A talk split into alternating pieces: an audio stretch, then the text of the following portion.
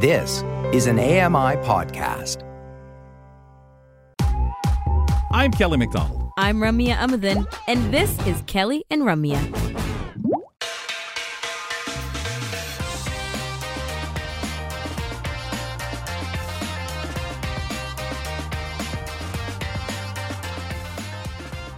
Well, settle back wherever you're listening in around the world, maybe through TuneIn Radio or OO Tunes, Radio Player Canada, awesome apps of which to have on your device to where you can follow Kelly and Company right here on AMI Audio.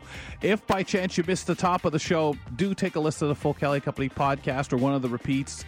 Big announcement. We'll we'll revisit that a little later on in the program for a moment or two. But lots ahead on the show, and happy Halloween to all. Margaret Weldon sitting at the home studio in Toronto. Kelly McDonald here at the home studio, London, Ontario, on this uh, Kelly and Company sixth anniversary of the program. On Mondays and Tuesdays, we get to visit with our community reporters. Today, we bring in Kim Hovey uh, of uh, out in Dawson City, Yukon, and we get to see what's happening out in her region and get to do a few different conversations uh, today. As she brings some topics to us, as our community reporters do. Kim, nice to have you back. How are you? Thank you. Great to be back. Happy Halloween. Yes, indeed. Um, let's first talk about Yukon travel and color blindness glasses that help to see the northern lights.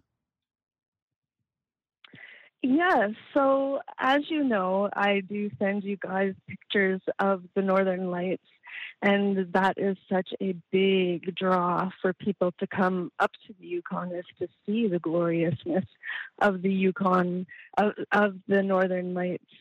And so, as I haven't always been colorblind. I'll just tell you how I got onto this. I haven't always been colorblind. And so it was just by accident that we found out that I did get colorblind or color deficient. And so, just as I was doing research and looking into things, one of the things I saw just recently was this uh, Northern Lights and on EnChroma, a brand name for these color blindness glasses.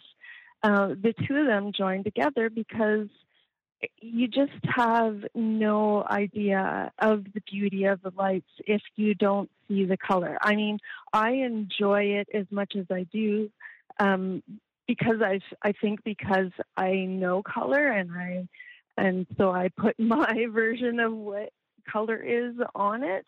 Um, but so it might be very different than what I see. What your perception is. is. right? Um, exactly. Yeah, yeah. I, I think about that because I know I've been colorblind all my life, but I would swear to people, but I can see a difference. I know whether I'm I, in my mind, well, that's just a different shade of black or white or whatever, and my mind fills it in, um, and and it's you know, always been one of those things. I think harder than giving people an idea what I can see, giving them that idea what I can't see when it comes to color. Because sometimes I think, well, yeah, but I can if I know something's that color, I know that's the shirt that is blue. I can tell you that's a blue shirt where people say, You're not really colorblind. And I know as a kid, that was one of the things I wanted to see the most were those were those northern lights. But of course, as I you know got older, I think I should fly out there sometime while I have enough vision left to even remotely see them.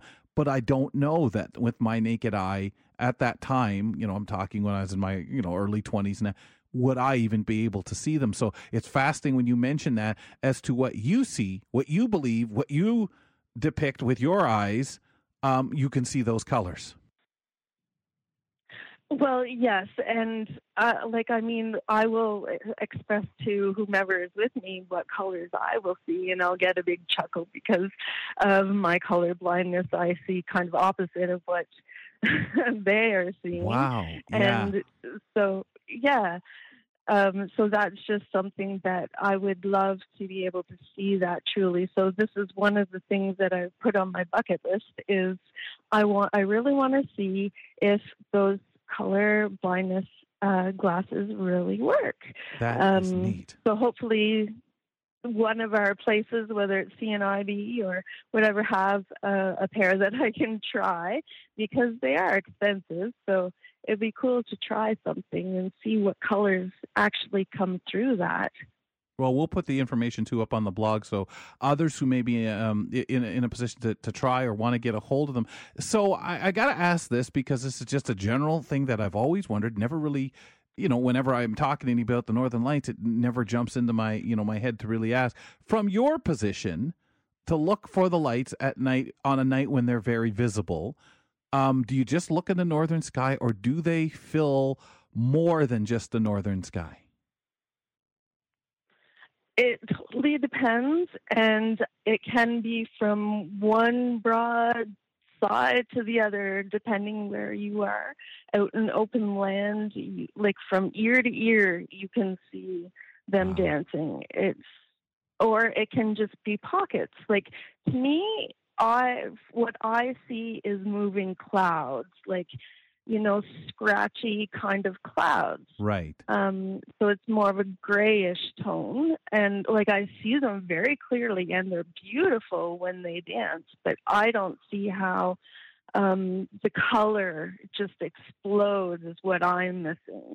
Yeah. Because that's what apparently makes the whole show just so bedazzling because there are brilliant colors of green and purple and pink and yeah, so uh, that's something that I would love to be able to see again. I hope you can because I, I just love the description you were giving there. Thank you. It's really something that uh, you know people I know spend money to go up to do a pilgrimage and and really it is special. And any of us who have you know vision impairment would love to to, to experience that. Um, so I, I always try to live vicariously through anybody that can. Uh, AMI.ca mm. slash Kelly Co. We'll put that up on the blog information about the glasses. How has COVID? Oh, oh, I'm sorry. How has COVID 19 affected um, Canada's vision healthcare overall, Kim? Well, from what I was doing research, like, I mean, I complain about, or I don't complain, but I uh, express the trials and tribulations of living up north and getting the proper um, resources, uh, and it is very much a struggle. But I do see that it isn't just up north; like it's it's a very broad thing across Canada, and it's scary considering like forty percent of medical professionals in the medical field at this point want to either change their job to another location or completely change their career altogether so that's that's really scary um, in the in the grand scheme of things. And so they um, the government provided two billion to clear the backlog. I'll just give you some facts here that I was reading through, and three three out of four Canadians can stop vision loss with early diagnosis. So that's a, a, a huge thing considering two thirds of Canadians have not had eye exams in the past year. 180,000 fewer eye surgeries in 2021 compared to 2019, and 1.8 million fewer visits to the eye doctor in 2021 than 2019. So those are like huge numbers for Canada. And yeah, that's um it's just scary to to know that that's where we're at, but they are trying to move forward.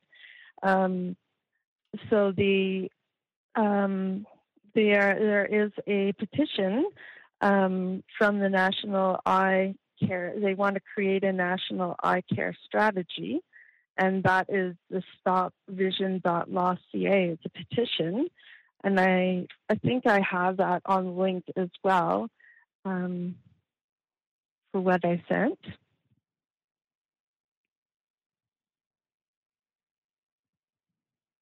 That's amazing, um, and it's a lot to think about as everything it is what it is, Kim. And, and again, you know, uh, going back to not experiencing being being out there, and we've talked with you so much about with it everything being rural, but how much time it takes to go anywhere and how often for you a journey somewhere uh, has to be quite a ways away and just uh, trying to navigate all that to get the specialized care is phenomenal well and i mean there's just these big obstacles that just make it even bigger for for us up here and that's that's daunting you know I, I know so many people, and as we've talked about this report card um, with the Vision Health, a lot has been said about missed appointments. And I know myself with my eye condition, I've always been of the, well, there's not really much they can do, even though there's so much research on genetic eye diseases. There's things we've talked about here on the program when we've uh, had folks on here uh, from various organizations and going over some of that. So you start saying, okay, is there some hope in certain cases, and is there their movement? And I'm I'm sure there always is, but it is very for some of us we get very complacent about it. Then there are others in that position like yourself looking for things like the glasses, like any just making appointments and wanting to. And well, look, yeah, mm-hmm. for you to mm-hmm. do that appointment, that's a day and a half journey. At least, yes. And so, but I'm glad to see that fightingblindness.ca, they've got some reports uh, that they put out. And it is good to see moving forward how they want to get this rectified because um, we don't need to be a blind country. You know, we've just got so much beauty here. And the fact that so so much of blindness can be preventable too mm-hmm. with early early diagnosis. Yeah, so yeah. it's it's important to stay on top of that stuff. Well, and in a country where we're one of the counted as a privileged country uh, in the world, you start saying, how come that so when there's so many other countries that that are working hard that people are helping or trying to do their best and support and you sometimes feel they're making more in, inroads because here we don't worry about some of the people we need to worry about. We don't advocate enough for the people in certain areas. Um, so it's it's it's a tough one to kind of understand, uh, but especially something we know can change. Kim, music's playing. We'll talk to you next month. Thank you very much. Have a great day. We'll put things up on the blog that Kim spoke about, ami.ca slash Kelly Co. Kim Hovey, our community reporter in Dawson City, Yukon. Coming up next, we learn about the True Colors Festival, uh, celebrating diversity through a world class concert by enormously talented artists with disabilities. Stay tuned. We'll get into that conversation momentarily.